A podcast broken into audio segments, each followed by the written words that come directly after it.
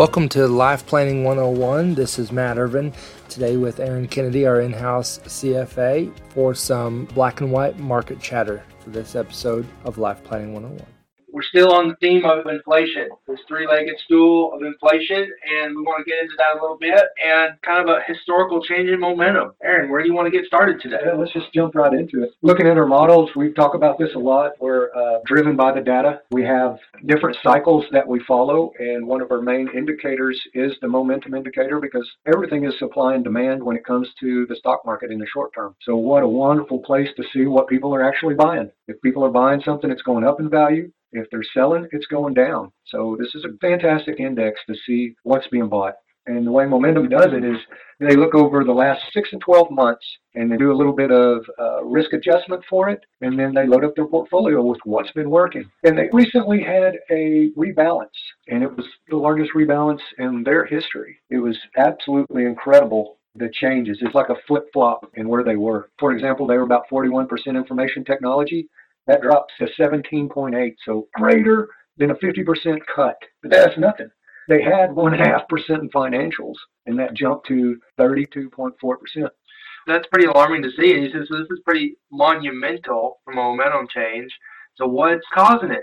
Hey, we're reopening right now the way we look at the market is, you know, people chase the market at the very top and they drive prices to an exorbitant level and then the market pops and it goes way down in value.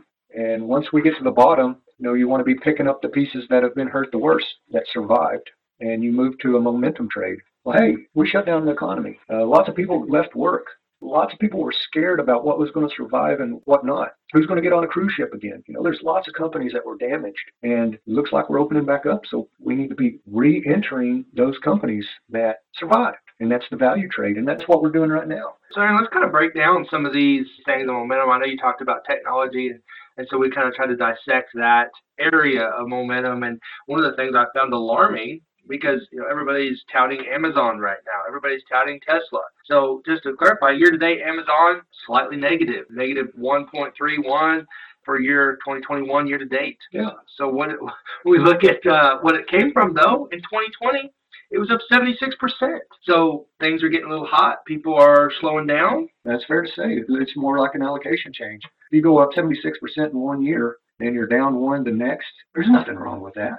Taking a little profit and there's more money to be made somewhere else. We're not trapped in our house where the only place we can buy goods is through Amazon. So it's cooling off just a little bit. Great company. Nothing's wrong with the company when we're looking at this, we're looking strictly at price. I think we talked about too, you know, Amazon hangs out in technology, but it also dips into that consumer discretionary because you would think consumer discretionary would be positive change on a reopening type of environment, but what we saw was it actually lowered from what 19% down to about 10%. So that's a cut in half again. There it is, cut in half. And so the two big factors of consumer discretionary, Amazon is 25% of that index and Tesla's 14. So Tesla itself as well was about negative 15, 16% year to date, but coming off of 2020, it was up 743% in 2020. So I'll take that all day. Again, give it to me. Capturing some profits, right? So it's hard to say that we're going to change our habits completely. It's like, no, you can't sprint three miles in a row. At some point, you have to take a breather. You know? Yes, you have to take a breather. And a lot of that not only is it just the stock price, but it's the cycle of what's going on. You know, we are definitely in a value cycle. And if we look at our index, the things that are working currently energy, industrials, materials. So that means those the things that are opening back up. Opening back up. That's our economy opening up. This is normal. And the market's reacting to it. And it's fantastic. Value's been so beat up for so long. If we're comparing it to actual growth, we should see some kind of resurgence getting back to normal. And this is the time to do it. So another thing, another day, you know, thought was kind of interesting. Consumer staples actually went down. So, you know, last podcast we talked a lot about those cavemen, right? Loading up yes. on toilet paper and dry canned goods, stuff like that. It had a small decrease, right? It wasn't substantial, it wasn't monumental. But the thing is, is we're talking about the momentum of change, right? Some of the data points are hard to extremely dissect the number itself, but you look at the shift or the change, the direction of that is where we're kind of diving into. Bigger picture is nobody wants to be safe at this point. And it doesn't matter if we're heavy in the tech trade or heavy in Exxon. You know, it's not a safe place market wise. And staples, utilities, healthcare, normally thought of as safer places to be. And there's just no money to be made there. Not over the last six months, not over the last 12 months. Good place to get safe, but not really outperform uh, looking, looking back in the past. And to your point there, 12.7% on healthcare dropped to 4.9% exposure on that momentum index. So the same thing, healthcare had a reduction as well. So it's all in line.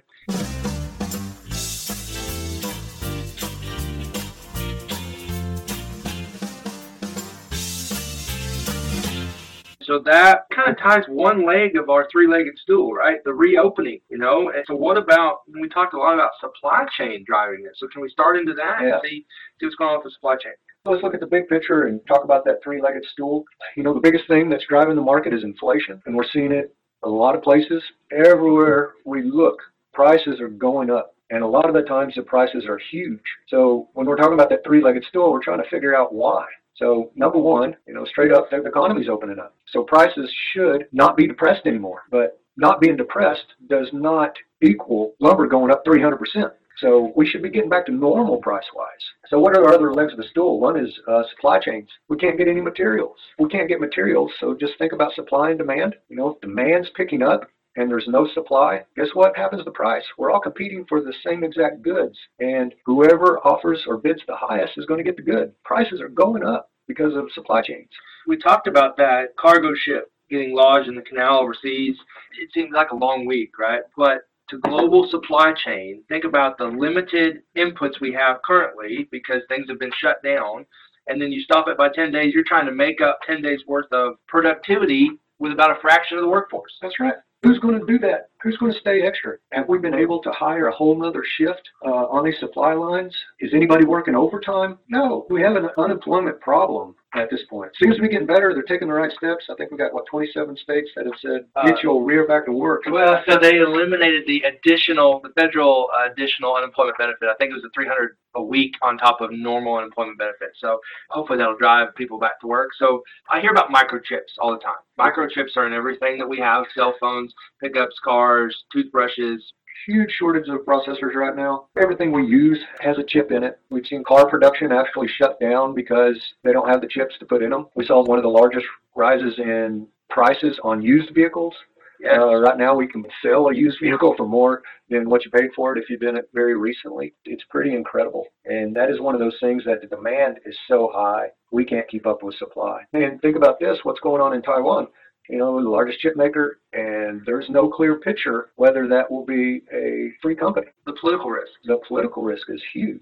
It's putting a huge wedge in things. Think about the big freeze we had earlier this year. Back to car manufacturing. We saw car manufacturers shut down because they didn't have any plastics. So supply chain is a big, big story right now. And there's so many moving parts. Nature and employment. Well, and then too, political risk as well, because some of the pipeline back east got hacked, right? Shut down Yes. that supply chain domestically, and then there was the meat packer just the other day was offline, and so you know we're not only fighting domestic nature, if you will, you know that's the cold weather. We're also fighting a little bit of terrorism, I guess you could Yeah. say. You It's all nature. Human nature or there you go. uh, I like that. God's nature. Yeah, Which I guess is one and the same as well. But Yeah, it's all nature. It's it's, it's interesting.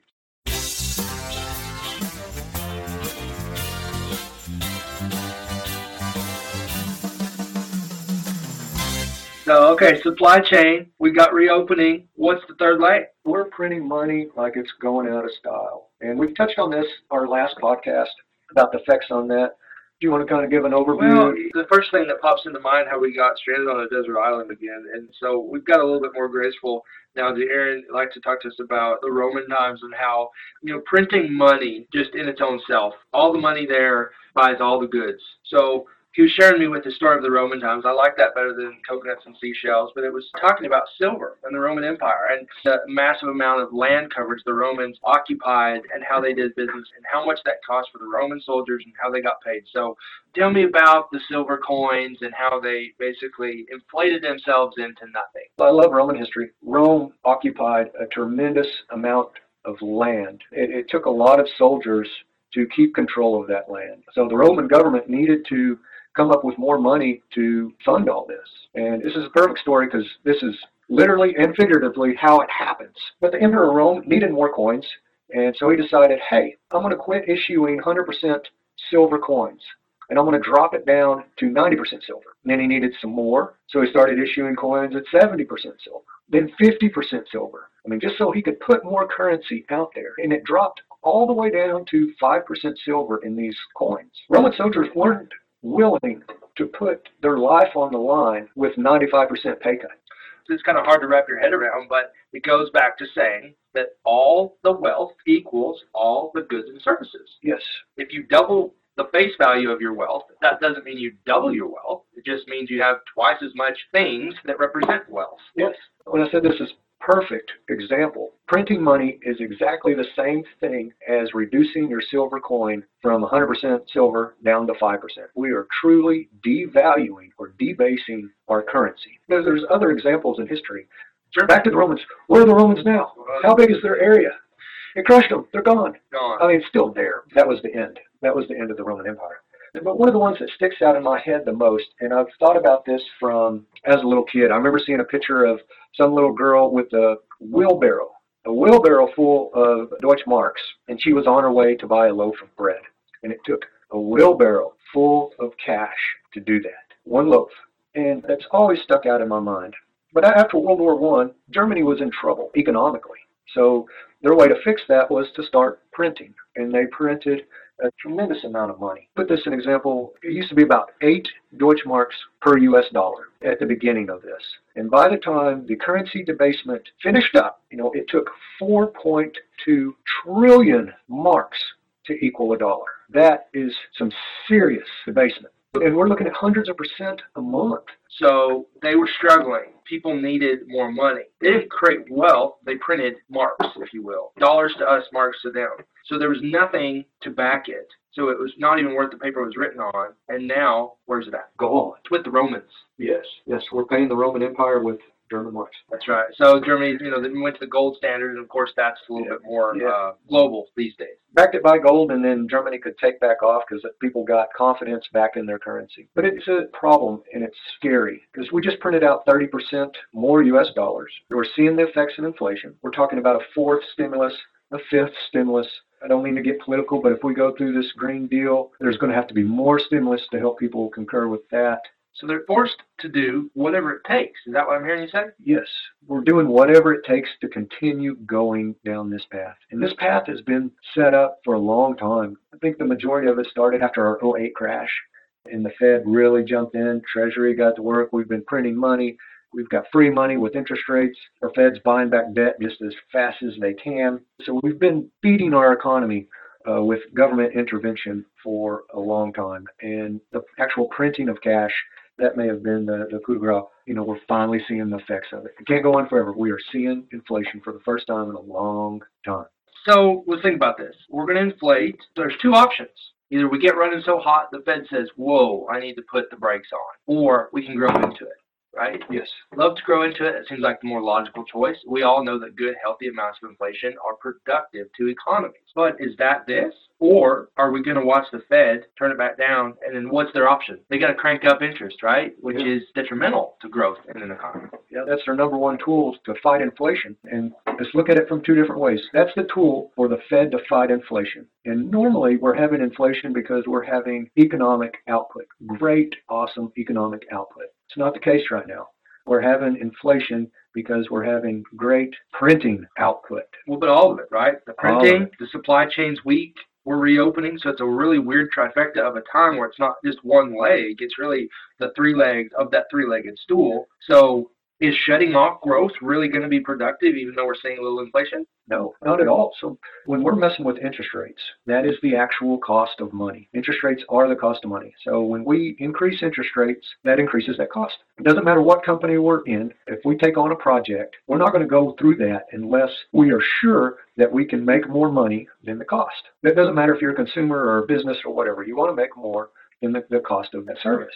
So your example to me earlier was if I can take a tree and turn it into a board, and that costs me a hundred dollars, but Home Depot will only pay me ninety-five. I'm not going to do it. You won't do it. You, you'll, you'll put the brakes on that immediately. You have to have some kind of pricing power to at least sell it to Home Depot for a profit. That's the same example as interest rates. As interest rates go up, the cost of that felon of the tree or whatever increases.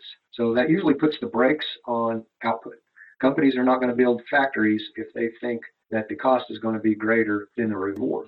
So if the Fed has to start fighting inflation and our economy is not going 100 miles an hour, you know, the output is not very, very positive, and that puts us in a very precarious situation where it's, it's going to very greatly hurt our economy, more likely send us into, this is a negative outcome. Well, kind of that double dip recession, right? Yeah. If, we, if we stop it completely, we shove it all the way back, say, okay, we're going to put the brakes on, and then now we still don't have the output, we don't have the resources, so what do they end up doing? Printing more money. What's next tool? If they send us into this negative outcome, what do they do to fix it? They print more, they lower interest rates. So here's catch 22. Are we so addicted to what the Fed has been doing? Can we grow out of this? Or is everything in relation to the easy money? Because if it is all easy money and that's what's driving us forward, as soon as we start to put the brakes on it, we're right back and the Fed has to do the same thing it's been doing. And that's got us all questioning Well, so everything that's going on. the Fed, we talk a lot about it doesn't take much for them to change. It's the whole and did they use and or did they use or? And that can make such a huge impact. So what we understand right now from the Fed is they're not in a position to move interest rates until maybe late 2022 into maybe 2023. So they're really trying to be patient with this. And a lot of the concern of, you know, we listen to money managers and economists and global asset managers. And one of their concerns is that we're going to blow through whatever mark the Fed is looking for and have this crazy inflationary environment. But you can see the makings, the underlying that would drive that are just barely developing. You know, we're just all just starting. The Fed told us we don't have to worry about inflation at all. You know, and then guess what happened last month? It popped up four percent. And everybody's like, "Oh, who do I believe?"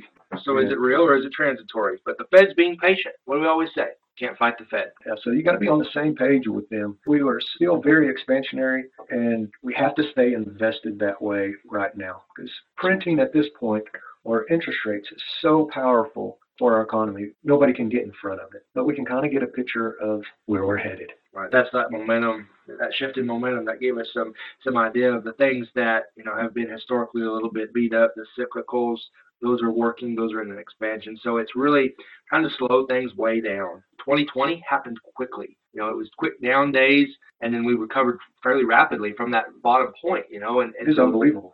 we want to slow it down because it appears that we could, if we handle this correctly, grow through this, go back to that good inflation levels. But if anybody gets too carried away here, you know, the house of cards falls, right? Correct. So And that's kind of our belief right now. So we are seeing huge amounts of inflation, and it's a lot greater than the 4% that was just published. But what happens here? And then the true belief for me is that we're just going to have a true resetting of prices. You know, whether it's 30% higher than the beginning of 2020 or it's 100% higher, who knows? You know, but we are going to have a resetting of prices. We're going to be paying more for everything that we have and everything that we do. So what happens at that point? Does it just stop?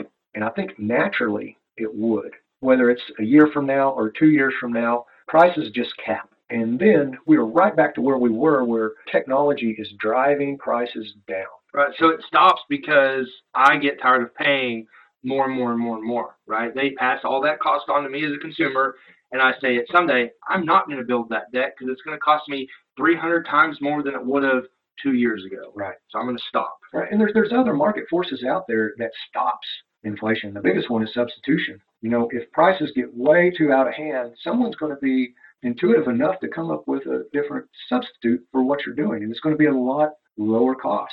So we're going to substitute to lower cost goods. Competition is going to come in and start undercutting prices, and prices will stabilize.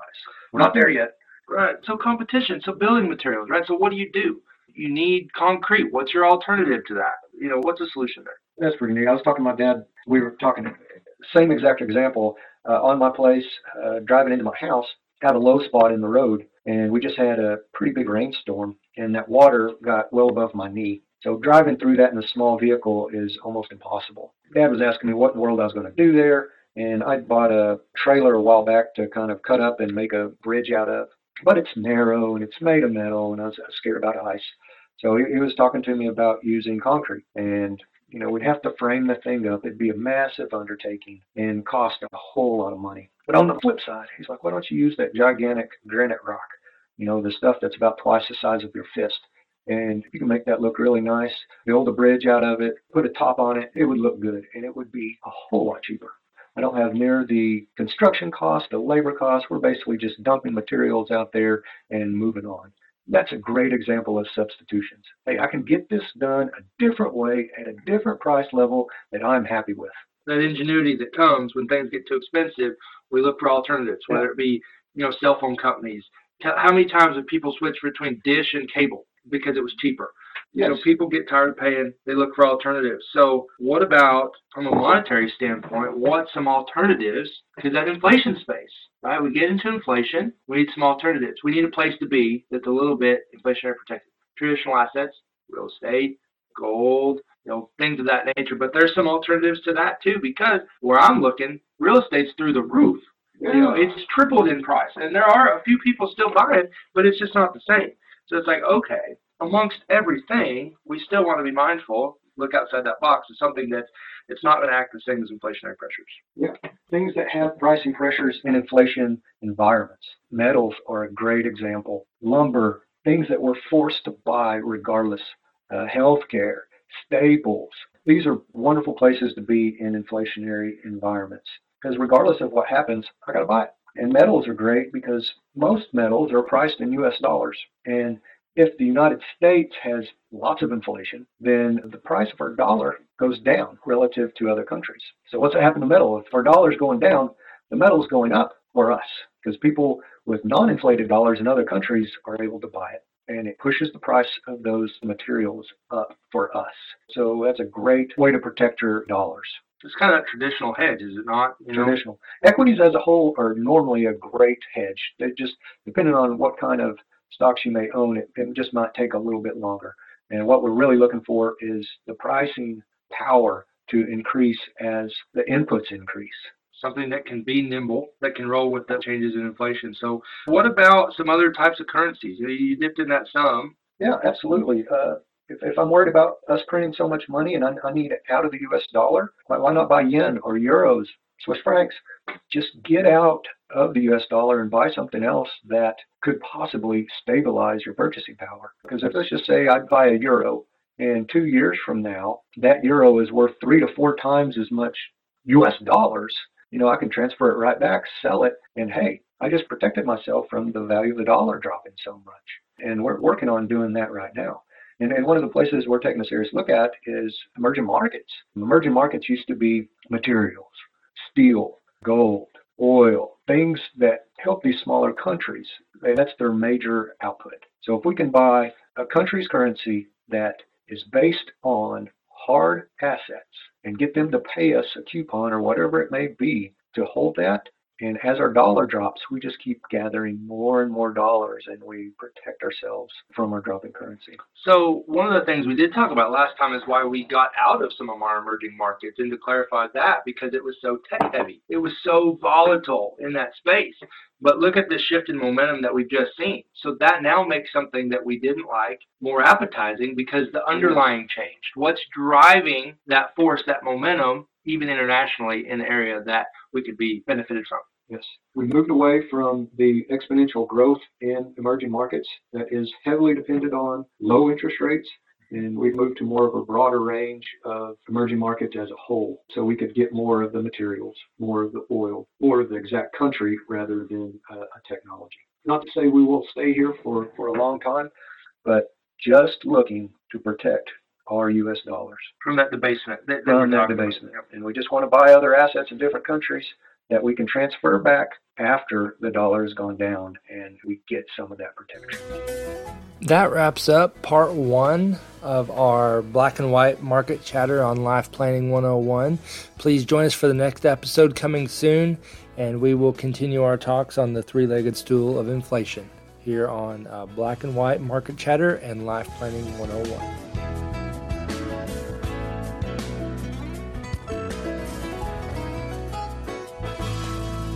Advisory services offered through Smart Money Group LLC, a registered investment advisor. Securities offered through Calton and Associates Incorporated, member FINRA SIPC. Kennedy Financial Services Incorporated is an independent of Calton and Associates Incorporated and Smart Money Group LLC.